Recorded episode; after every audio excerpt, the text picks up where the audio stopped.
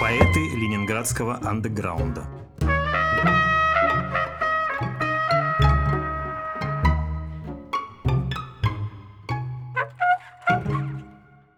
Добрый день, я Валерий Шубинский. Мы продолжаем курс лекций, посвященных ленинградской неподцензурной поэзии.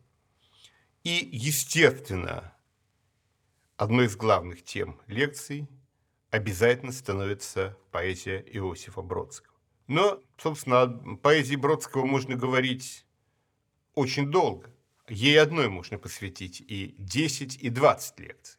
Поэтому сегодня мы поговорим вот о чем. О том, почему именно Иосиф Бродский занял то исключительное место в читательском сознании и в культурном процессе второй половины двадцатого века, которое он занял.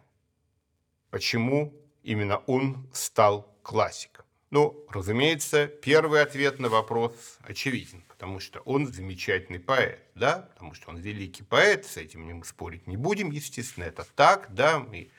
Вот. Но были и другие замечательно талантливые поэты.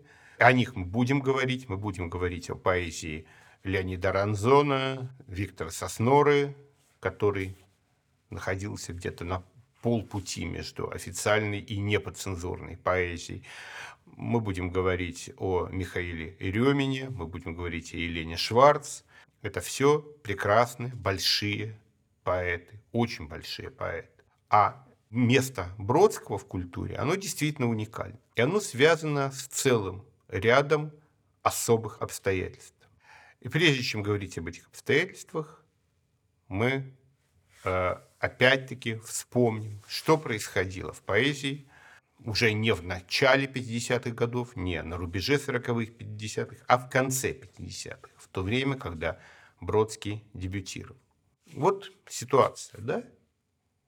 Мы говорили в прошлый раз о двух поэтах, о Глебе Горбовском и Ральде Мандельштаме. И мы видим, что эти поэты, они пошли, в общем, по разному пути. Горбовский постарался выразить себя вот такой, каким он есть, да, вот такой молодой человек конца пятидесятых годов, который и карьеру делает, и бунтует при этом, да, и есенинщина в нем есть такая надрывная, и ощущение какой-то отторженности, обреченности, расстреляйте меня, пожалуйста, это я прошу поколения, это тоже его строчки. И все это присутствует в этих стихах. Но выйти из этого на какой-то иной, более высокий, более сложный уровень, в общем, не всегда удается. Ральд Мандельштам – это попытка освоить высокую культуру, да? Попытка на самом деле э, немножко наивная, да, и потому что молодой поэт плохо понимает, что в этой культуре к чему, да, и кидается на самые яркие вещи, и потому что ему очень трудно вот все это соотнести со своим непосредственным житейским опытом. А когда удается, тогда получается интересно, как в стихотворении про макароны. И, в общем, перед этой проблемой стояли очень многие талантливые поэты этого поколения, этой эпохи. В том числе, например, тот же Станислав Красовицкий. И вот поэты пытаются как-то выйти из этого положения. Да, они пытаются каким-то образом найти свой язык. И здесь есть разные пути. Да? Например, московские поэты Леонозовской школы, они говорили, да, мы отвергаем вот этот советский язык, условный, мертвый, отвергаем все эти советские имитации, но мы не верим в то, что мы можем каким-то образом восстановить связь с высокой культурой прошлого. Ну, вот это невозможно. Да, мы на развалинах, мы на руинах, мы живем среди обломков старого мира, да? И мы будем честно говорить вот этим языком развалин, языком руин, языком плебеев, которые живут на этих развалинах, языком людей из бараков. Это все, что нам остается. Вот таким образом только и можно создавать поэзию. Но это, конечно, очень трагический путь. Это путь такого экзистенциального тупика. Второй путь – это попытка, наоборот, очень оптимистичная. Идея о том, что мы вполне можем наш опыт, опыт советских молодых людей конца пятидесятых годов, соединить с наследием Серебряного века. А почему нет? Да? Мы можем вот в эту имитационную советскую поэтику интегрировать и, и, и что-то еще, да? Мы можем писать стихи, которые будут продолжать какую-то линию там, и Ахматова, и Мандельштама, и, и Цветаева, и Пастернака, не, ничего, в общем, в себе, в своем опыте внутренне не меняя, не перестраивая. Это путь, по которому шли и Александр Кушнер, а с другой стороны и Андрей Вознесенский, просто у них разные традиции были, которые они осваивали, да, и Белла Ахмадулина, и целый ряд других талантливых, интересных поэтов. Но здесь тоже возникали свои ограничения, да, потому что дальше определенной черты, дальше определенной линии, идя по этому пути, пройти не удается. И вот Бродский был одним из нескольких поэтов, которым как-то удалось это преодолеть, которым как-то удалось соединить себя, какие мы есть, какие мы есть здесь и сейчас, и весь этот сложный, многомерный культурный опыт, который перед нами открылся, да, и с которым мы не очень понимаем, что делать. И это на самом деле происходило постепенно. Если мы посмотрим ранние стихи Бродского, мы увидим, что начинал он с таких как бы, жестких, брутальных стихов, в которых он э, следовал за одним из самых жестких, брутальных, при этом талантливых советских поэтов Борисом Слуцким. Да? Он, собственно, и встречался с ним, он стихи ему возил в Москву. И вот ранние стихи Бродского конца пятидесятых годов, там это все очень чувствуется. Нам нравятся складки жира на шее у нашей мамы. И, в общем, планета наша, похожая на новобранца, потеющего на марше. Ну, вот чуть более позднее стихотворение – это описание утра, это шестидесятые годы, это, может быть, вершина вот этого первого периода творчества Бродского. Хотя самое знаменитое стихотворение – это «Пилигримы», конечно, которые стали популярной песней. Как вагоны раскачиваются направо и налево, как кинолента рассвета раскручивается неторопливо, как пригородные трамваи возникают из-за деревьев в горизонтальном пейзаже предместья и залива. Я все это видел, я по сейчас все это вижу, их движения тоже, их остановки точно те же, ниже воды и пыльной травы повыше. О, как они катятся по заболоченному побережью в маленький сон, в маленький свет природы, из короткой перспективы увеличиваясь, возникая, витиеватые автострады с грузовиками, с грузовиками, с грузовиками. Ты плыви, мой трамвай, ты кораблик, кораблик утлый, никогда да не будет с тобою кораблекрушенья, пассажиры твои, обобщенные образы утра в современной песенке общественных отношений. Вот термин марксистский, да, песенка общественных отношений. Да? Вот вообще использование этого языка в стихах очень интересно. Интересен этот трамвай, который одновременно кораблик, да, он плывет. Кораблик, мы сразу вспоминаем чуть более позднее стихотворение Бродского, да, «Ночной кораблик негасимый» из Александровского сада.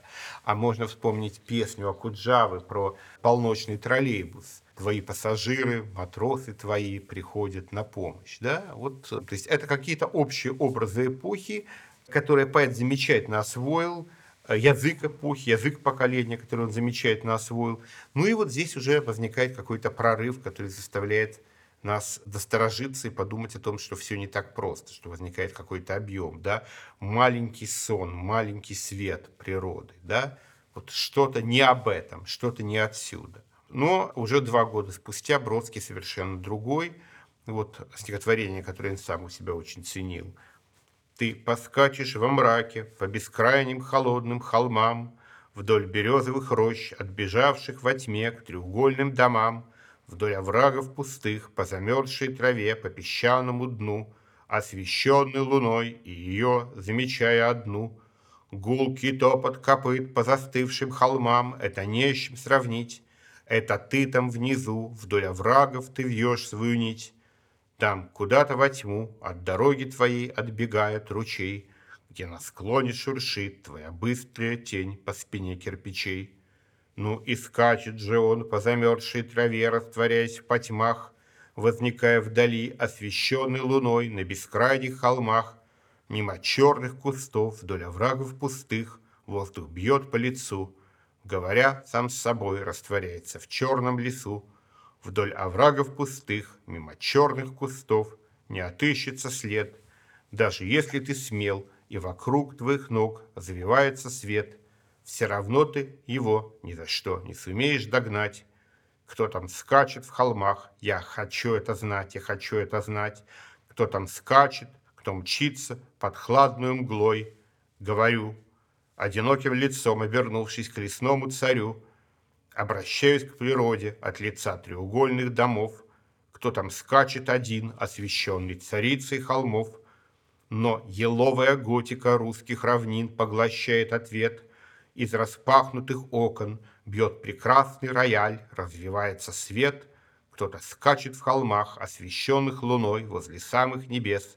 По застывшей траве мимо черных кустов приближается лес. Мимо низких ветвей лошадиный сверкнет изумруд. Кто стоит на коленях в темноте у бобровых запрут. Кто глядит на себя, отраженного в черной воде. Кто вернулся к себе, кто скакал по холмам в темноте. Нет, не думать, что жизнь — это замкнутый круг небылиц, ибо сотни холмов, поразительных круг кобылиц, из которых в ночи, но при свете луны, мимо сонных округ, засыпая во сне, мы стремительно скачем на юг. Обращаюсь к природе, это всадники мчатся во тьму, создавая свой мир по подобию вдруг твоему, от бобровых запрут, от холодных костров пустырей, до громоздких плотин, до безгласной толпы фонарей, все равно возвращение, все равно даже в ритме баллад, есть какой-то разбег, есть какой-то печальный возврат, даже если Творец на иконах своих не живет и не спит, появляется вдруг сквозь еловый собор что-то в виде копыт. Ты, мой лес и вода, кто объедет, а кто как сквозняк, проникает в тебя, кто глаголит, а кто обиняк, кто стоит в стороне, чьи ладони лежат на плече, кто лежит в темноте на спине в леденящем ручье. Не неволю ходить, разбираться во всем не неволь, потому что не жизнь, а другая какая-то боль приникает к тебе, и уже не слыхать, как приходит весна. Лишь вершины во тьме непрерывно шумят, словно маятник сна. Вот это стихотворение, оно очень интересно, да, потому что в нем, с одной стороны, создается какой-то мир, абсолютно отдельный от того мира, в котором живет молодой советский человек, молодой советский интеллигент. Да, вот кто-то скачет по какому-то лесу, да, какой-то абстрактный лес, метафизический лес. Скачет непонятно куда, непонятно зачем, да, какой-то образ, который восходит, ну, к целому комплексу текста, вот романтической поэзии, до, допустим, вот, влиявший на Бродского уже в этот период, хотя он в этот период еще плохо знал английский, английской поэзии, там, не знаю, Фроста и так далее.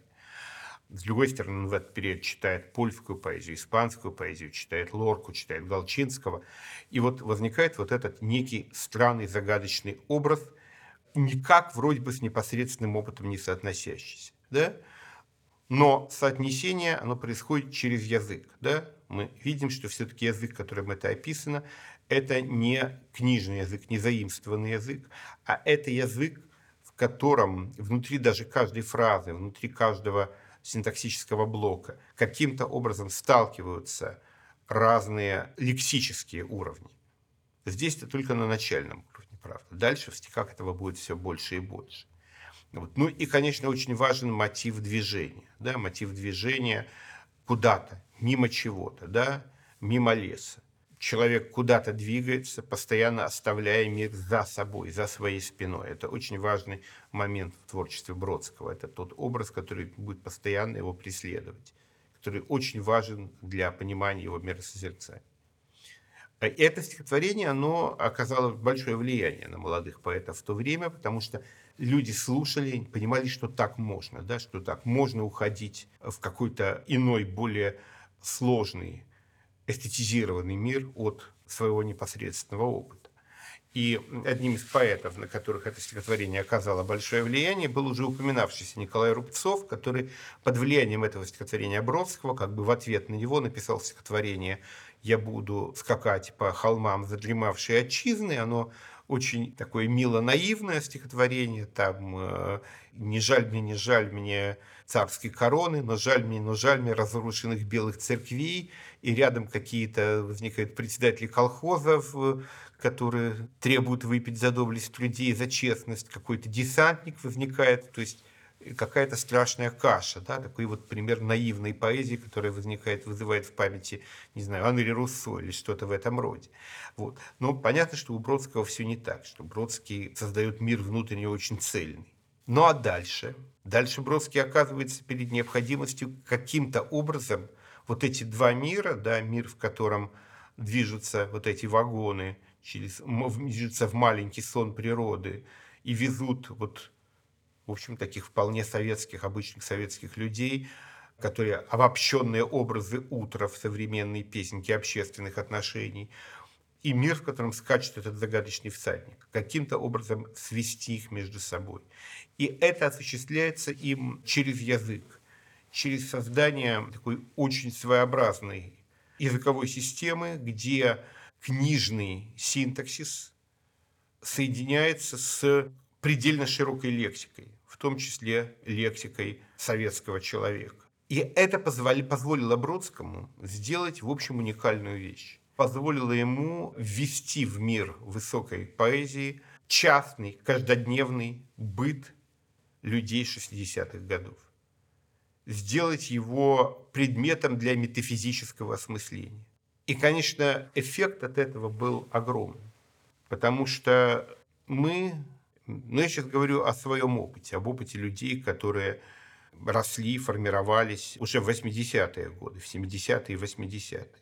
Для нас было как? Да? Вот есть окружающий нас мир, в котором живут наши родители, в котором происходит жизнь вокруг нас, такой советский мир, который кажется невероятно тосклив, да? Про который ничего нельзя сказать. Во всяком случае, то, что говорится об этом мире, в этом мире, на его языке, это глубоко неинтересно уже. Да?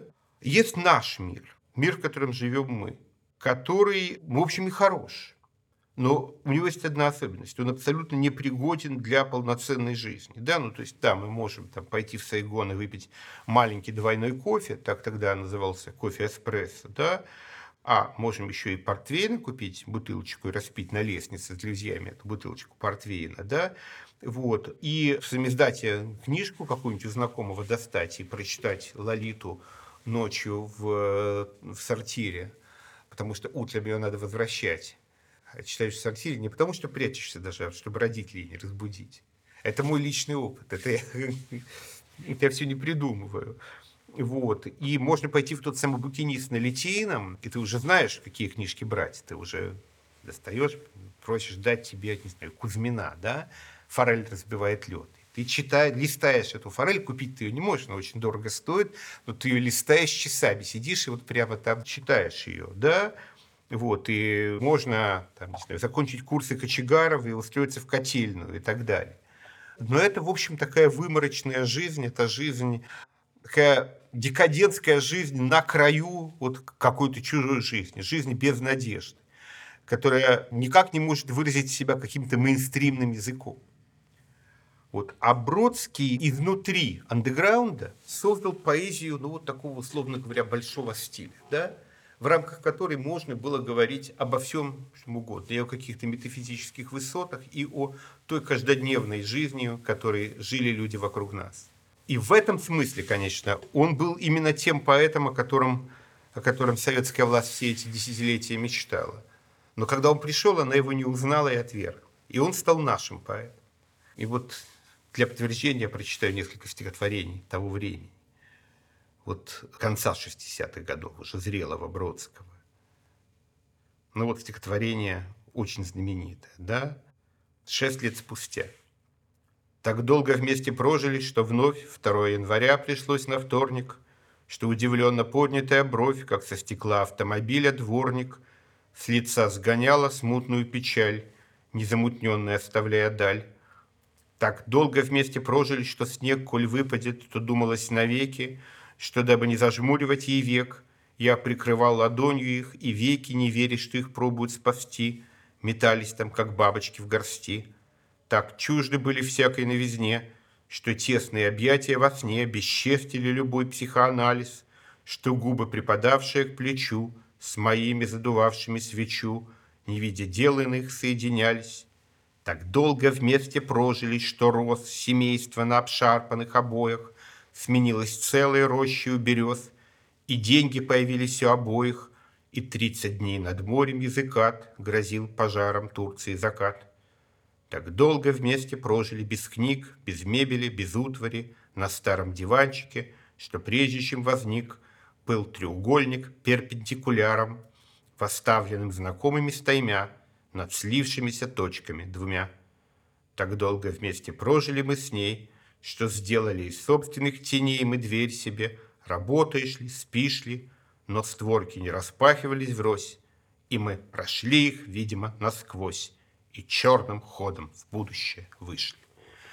Это стихотворение, такое, обладающее какой-то универсальной силой, да, это стихотворение вообще обо всех, да, вот. Каждый, кто так или иначе в жизни такую ситуацию проживал, он может сказать о ней такими словами. Да, так же, как в свое время там, каждый человек, который проживал любовную разлуку, мог процитировать Блока. Да? «Мне снится плащ твой синий, в котором ты в сырую ночь ушла». И в этих стихах присутствует все, в них присутствует даже вот тот советский быт, среди которого мы жили. Да? И этот быт таким образом оказывается... каким-то образом внутренне оправдан. Да? Если об этом можно сказать вот такими стихами, значит, он оправдан. И в то же время вот этот советский опыт, он переводится на какой-то абсолютно метафизический уровень. Да? Потому что здесь, конечно, есть отсылки к английской метафизической поэзии, к Донну, поэту, который для Бродского в шестидесятые годы очень влиял. А я напомню, что английская метафизическая поэзия семнадцатого века, Джон Донн и его ученики, она была абсолютно забыта, то есть в девятнадцатом веке они вообще не помнили. В учебниках, общедоступных учебниках по истории английской поэзии эти поэты вообще не упоминались. Их заново открыл Элиот в двадцатые годы. И они стали восприниматься как вообще главное в английской поэзии. Они абсолютно заслонили собой романтиков и все прочее. Это поэты, которые опыт, образы поэтические, в том числе очень рациональные образы, сконструированные образы, переживали как какой-то материальный опыт, да? Как непосредственный материальный опыт. И наоборот, материальный опыт, жив... жизненный опыт переносили на какой-то вот такой абстрактный философский уровень. И вот это у Бродского здесь мы видим, да? Так долго вместе прожили без книг, без мебели, без утвари, на старом диванчике, что прежде чем возник, был треугольник перпендикуляром, восставленным знакомыми стаймя над слившимися точками двумя. То есть, да, в итоге мы пришли к любовному треугольнику, да, там, вот, ты полюбила другого и так далее, но сначала-то мы были с тобой в одной точке, да, мы были в одной точке, и к нам был обращен перпендикуляр. Все отношения людей к нам были, вот, шли по, шли, шли по прямой линии. А потом мы разошлись с тобою, и возник треугольник. То есть вот эта геометрическая абстракция, да, вот мы говорим любовный треугольник, не вдумываясь в то, что, собственно говоря, мы имеем в виду, да, а вот тут это наполняется какой-то плотью очень интересной. Поэтический образ это наполняет плотью. Вот. Ну и еще одно стихотворение, вот, тоже великое, но более позднее, там тот же адресат, собственно, у всей. Любовной, у большей части любовной лирики Бродского один адресат, хотя женщин в его жизни было очень много. Это стихи М Б Марианне Басмановой. Вот это стихотворение, написанное тринадцать лет спустя. «Я был только тем, чего ты касалась ладонью, над чем в глухую воронью ночь склоняла чело. Я был лишь тем, что ты там внизу различала, смутный облик сначала, много позже черты. Это ты горяча, ошую, одесную, раковину ушную мне творила, шепча. Это ты, теребя штору в сырую полость, рта вложила мне голос, окликавший тебя. Я был попросту слеп, ты, возникая, прячась, даровала мне зрячесть. Так оставляют след, так творятся миры, так, сотворив их, часто оставляют вращаться, расточая дары. Так бросаем то в жар, то в холод, то в цвет, то в темень, в мирозданий потерян, кружится шар. Здесь, конечно, потрясающий образ, да, образ человека, который был сотворен любовью, да, сотворен вот любовным диалогом с другим человеком, стал собой, осмыслил себя на абсолютно физическом, материальном уровне, и этот человек оказывается отдельным миром, отдельной планетой, да, который он стал после того, как он был брошен, оставлен тем, кто его сотворил. Вот этот очень важный для Бродского мотив обретения себя в одиночестве, да, но одиночество, которое наступает после диалога. Вот. И очень интересно, что у Бродского есть цикл стихотворений, написанных в конце шестидесятых годов, героями которых являются какие-то некие вымышленные люди, носящие фамилии Иванов, Петров, Сидоров и так далее, между которыми какие-то очень сложные происходят отношения, причем Бродский в некоторых из этих стихотворений откровеннее говорил о каких-то обстоятельствах своей жизни, чем он мог это сказать в стихах непосредственно написанных. Это проблема лирической массы. Вот стихотворение, которое я очень люблю. «Чаепитие. Сегодня ночью снился мне Петров. Он, как живой, стоял у изголовья. Я думала спросить насчет здоровья, но поняла бестактность этих слов». Она вздохнула и перевела взгляд на гравюру в деревянной рамке, где человек в соломенной панамке сопровождал угрюмого вала. Петров женат был на ее сестре, но он любил свояченицу. В этом, сознавшись ей, он позапрошлым летом, поехав в отпуск, утонул в Днестре. Вол, рисовое поле, небосвод, погонщик, плуг, под бороздою новой, как зернышки, на память Ивановой, и вовсе неразборчивая «от». Чай выпит, я встаю из-за стола, в ее зрачке поблескивает точка звезды и понимание того, что воскреснее он, она бы ему дала. Она спускается за мной во двор и обращает скрытый поволокой, верней вооруженный ею взор к звезде, математически далекой. Ну вот здесь, ну, кажется, очень видно вот это сочетание сложного синтаксиса и порожденных им анжамбиманов, да, когда слова перебрасываются из строчки в строчку, и э, такой вполне простой житейской, иногда даже сниженной лексики. И вот это стихотворение, в котором Бродский пропускает поэзию через прозу, да, всякий стих гоня сквозь прозу, как сказал Ходосевич, да. Речь идет о, некой, о неких вполне прозаических, житейских, но в то же время и трогательных, и любовных отношениях. Да? И рядом с этим стихи, в которых интонация предельно напряжена, в которых достигается какой-то тот уровень, тот регистр, да? Та высота голоса, которую советская поэзия, вообще говоря, не допускала. Ну вот стихотворение, которое мы только что слышали, «Я был и только тем, чего ты касалась ладонью», да, и другое стихотворение, тоже любовное, знаменитое очень, из цикла «Часть речи», «Ниоткуда с любовью двадцатого октября, дорогой, уважаемый, милая, но неважно даже кто, ибо черт лица, говоря откровенно, не вспомнить уже не ваш, но и ничей верный друг, вас приветствует одного из пяти континентов, держащегося на ковбоях. Я любил тебя больше, чем ангелов и самого, и поэтому дальше теперь от тебя, чем от них обоих». Да? Вот такой огромный диапазон творческий.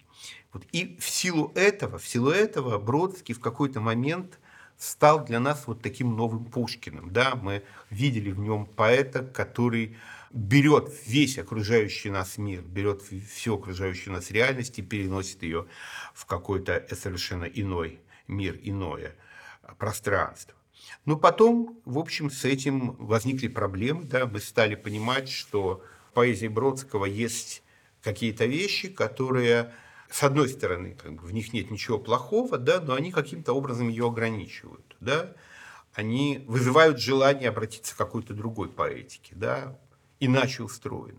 И эта поэзия не может быть мейнстримом, тем мейнстримом, которым она в какой-то момент стала. Да? Потому что вот эта мейнстримность поэзии Бродского, которая сделала ее любимой, она уже в следующем поколении людей семидесятых годов стала вызывать отторжение. Вот. Ну а для нас стало очевидно, что, в общем, с этим, с этим не все в порядке. Да? Здесь есть какие-то вещи, которые имеют право на существование, но не являются безусловной нормой. Ну, во-первых, сам образ поэта Бродского, да, он распадается, распадается и стилистически, потому что поэт пишет по-разному очень, распадается и идеологически, да, потому что в Бродском есть и вот такой надменный западник, который презирает какие-то почвенные российские вещи.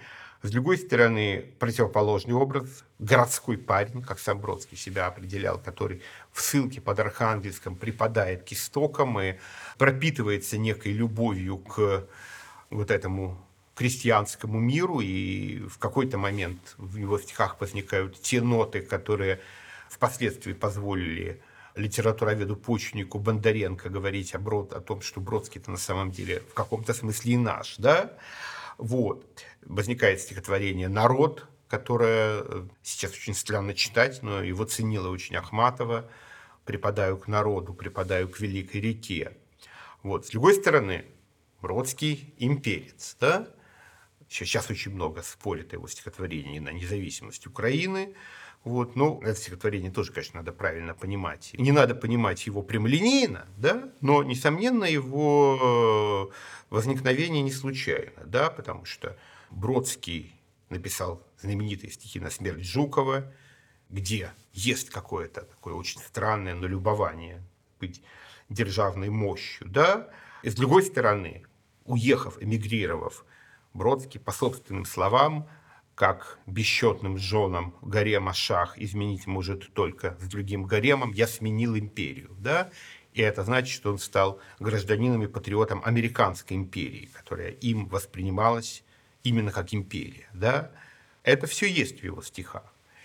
И в то же время вот это имперство, оно ведь тоже не случайно, да? Оно связано, оно проявилось, может быть, даже в большей степени в пьесе «Мрамор», да? Где вот описан такой будущий Рим, странный, и герой, протагонист автора, он этому странному, смешному, но мощному имперскому Риму будущего абсолютно лоялен, да? Хотя он в этом Риме сидит в тюрьме по жизни.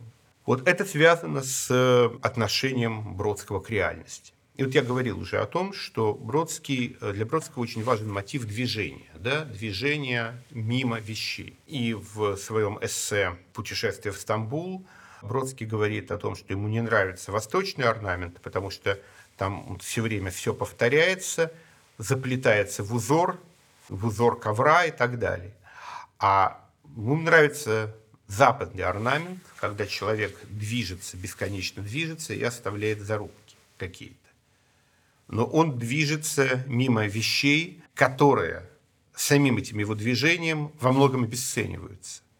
Нет стремления вступить с миром, с каждой частью мира, с каждым элементом мира в какой-то внутренний диалог. Есть стремление выделиться внутренне из этого мира, посмотреть на него свысока, со стороны, извне. И в этом смысле стихотворение вот это «Ты поскачешь во мраке», оно пересекается со стихотворением гораздо более поздним и одним из самых великих стихотворений Бродского, которое я читать полностью не буду. Оно длинное, но вот напомню его начало. Это «Осенний крик ястреба». Да? «Северо-западный ветер его поднимает над сизой, лиловой, пунцовой, алой долиной Коннектикута. Он уже не видит лакомый променад курицы по двору обветшалой фермы, суслика на меже, на воздушном потоке распластанный одинок. Все, что он видит, гряду покатых холмов и серебро реки, вьющийся точно живой клинок, сталь в зазубренных перекатов, схожие с бисером городки Новой Англии, упавшие до нуля термометры, словно лары в нише, стынут, обуздывая пожар листьев шпили церквей, но для ястреба это не церкви. Выше лучших помыслов прихожан он парит в голубом океане, сомкнувший клюв с прижатую к животу плюсною, когти в кулак, точно пальцы рук, чуя каждым пером поддув снизу, сверкая в ответ глазною ягодою, держа на юг, к Рио-Гранде, в дельту, в распаренную толпу буков, прячущих в мощной пене травы, челезвия остры, гнездо, разбитую скорлупу, валую крапинку, запах тени брата или сестры. Замечательное абсолютно стихотворение, замечательное по вот какой-то мощной энергии, по ледяной энергии, да. И вот мы видим здесь вот эти анджамбиманы, бесконечные перебросы строчки, из, перебросы фразы из строки в строку. Это то, что является фирменным знаком Бродского. Вот. И, собственно, о чем это стихотворение? Оно о том, как протагонист, вот этот ястреб, поднимается в какую-то бесконечную высоту, которая дает ему свободу, дает ему возможность видеть мир, но существовать в этой пустоте невозможно, в этой высоте невозможно. Там лед, он замерзает, он превращается в льдинки и выпадает на землю снегом. Очень красивый образ. Но вот этот образ поэта, глядящего на мир извне, глядящего на мир свысока. Мир, который и возвышающегося таким образом над миром. Постоянный образ Бродского – это вещи, покрывающиеся какой-то пеленой, патиной, вещи, отделенные от нас, отстраненные от нас. Он смотрит на них из какого-то иного пространства. Вещи становятся вещами, то есть чем-то, что бесконечно ниже нас, бесконечно ниже нашего переживания. Благодаря вот этому движению мимо мира, мимо вещей, благодаря этому взгляду на вещи из иного пространства, человек освобождается и становится собой. Ну, такая индивидуалистическая позиция, жестко индивидуалистическая, которая имеет право на существование, но которая, в общем, не является безусловной, да, потому что вполне возможны и необходимы какие-то иные, иные способы взгляда на мир. Вот. Ну и кроме того, еще важный момент, что в поэзии Бродского есть определенный набор приемов, да, она очень инструментальна. И в этом смысле, например, Мандельштам гораздо менее инструментален. Мандельштаму труднее подражать. Если попробовать подражать позднему Мандельштаму, то все равно ничего не получится. И все равно получатся какие-то абсолютно свои стихи. Ну, а приемы Бродского очень легко воспроизводимы. И поэтому у него огромное количество эпигонов. Но у него нет настоящих продолжателей. Да? Потому что вот, вот, вот как-то продолжать идти по этому пути оказывается невозможно. А воспроизвести приемы очень легко. Да кто у кого угодно не воспроизводится. Хотя бы у Веры Полосковой. Да, вот она описывает какие-то женские переживания, но описывает приемами очень грамотно заимствованными у Бродского. Вплоть до вот этих анджамбиманов, вплоть до сочетания научной лексики, физиологической лексики и высокой библейской лексики. Да, это куча поэтов, которые таким образом идут по пути Бродского. Но, к сожалению, это все оказывается всегда не очень интересно. Но сам Бродский от этого, естественно, хуже и беднее не становится. Вот. И, несомненно, мы говорим цитатами из него. Ну вот куда нам деться? Да? Мы говорим цитатами, мы говорим... Вот я, например, в Москве одно время останавливался рядом с Ордынкой. Да? Вот я прохожу по ней, и, естественно, вот что, выезжает на Ордынку такси с больными седоками, и мертвецы стоят в обнимку с особняками, да, ну, это рождественский романс, да, это наше все. Вот. Или понятно, что Васильевский остров, какие вызывает ассоциации, да, на Васильевский остров я приду умирать. Я уже не говорю про письма римскому другу, да, цитатами из которых мы просто говорим, да, там действительно удивительные строчки. «Зелень лавра, доходящая до дрожи, дверь распахнутая, пыльное оконце, стул покинутый, оставленная ложа, ткань, впитавшая полуденное солнце». Ну, действительно, это, это замечательная музыка. И, хотя чаще вспоминают другое, чаще вспоминают взгляд, конечно, очень варварский, но верный и тому подобное. Вот это то, то с чем мы живем. Да, мы живем внутри поэзии Бродского, и она является, так сказать, важнейшей частью, частью нашего мира. Но, разумеется, ленинградская неофициальная поэзия к Бродскому не сводится, и рядом с ним, параллельно с ним, работало множество замечательных поэтов. Поэты следующего поколения с ним спорили, и это правильно, это естественно, такой спор необходим. Ну а мы, наверное, прощаясь с Бродским, заканчивая разговор, прочитаем еще несколько стихотворений разного периода. Да? Вот шестьдесят второй год. тот же год, когда ты поскачешь во мраке. Но Бродский уже меняется. И вот это стихотворение, которое, с которого, может быть, начинается зрелое, зрелый период творчества Бродского. Я обнял эти плечи и взглянул на то, что оказалось за спиною, и увидал, что выдвинутый стул сливался с освещенную стеною. Был в лампочке повышенный накал, невыгодный для мебели и стертый, и потому диван в углу сверкал коричневую кожей, словно желтый. Стол пустовал, поблескивал паркет, темнела печка, в раме запыленный застыл пейзаж. И лишь один буфет казался мне тогда одушевленным, но мотылек по комнате кружил, и он мой взгляд с недвижимости сдвинул.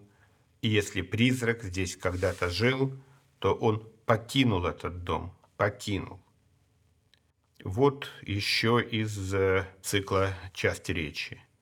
Тихотворение мое, мое немое, однако тягло на страх поводьем, куда пожалуемся на ярмо и кому поведаем, как жизнь проводим, как поздно за полночь, ища глазунью, луны за шторою, зажженной спичкою, вручную стряхиваешь пыль безумия, с осколков желтого оскала в пищу, как эту борзопись, что гуще патоки, там не размазывай, но с кем в колене и в локте хотя бы преломить, опять-таки ломоть отрезанный, тихо творение.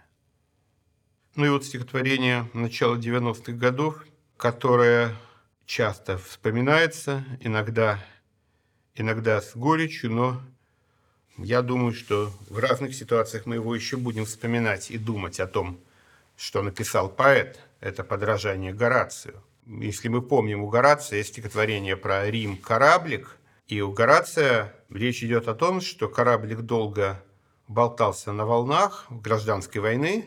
Наконец он приплыл в Тихую гавань. В Тихую гавань – это диктатура Августа. А вот что пишет Бродский в девяносто первом или девяносто втором году. Подражание Горацию. «Лети по воле волн, кораблик, твой парус похож на помятый рублик, из трюма доносится визг республик, скрипят борта, трещит обшивка по швам на ребрах, кормщик болтает о хищных рыбах, пища даже у самых храбрых валится изо рта. Лети, кораблик, не бойся бури, неистовей, но бесцельней пули, она и сама не знает, в ту ли сторону ей кинуться, или в эту, или в третью. Их вообще четыре. Ты в этом смысле почти в квартире. Владелец гиперборей.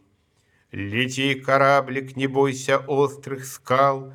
Так открывают остров, где после белеют кресты матросов, где век спустя письма, обвязанные тесемкой, вам продает, изумляя синькой взора, прижатая с туземкой, ласковое дитя.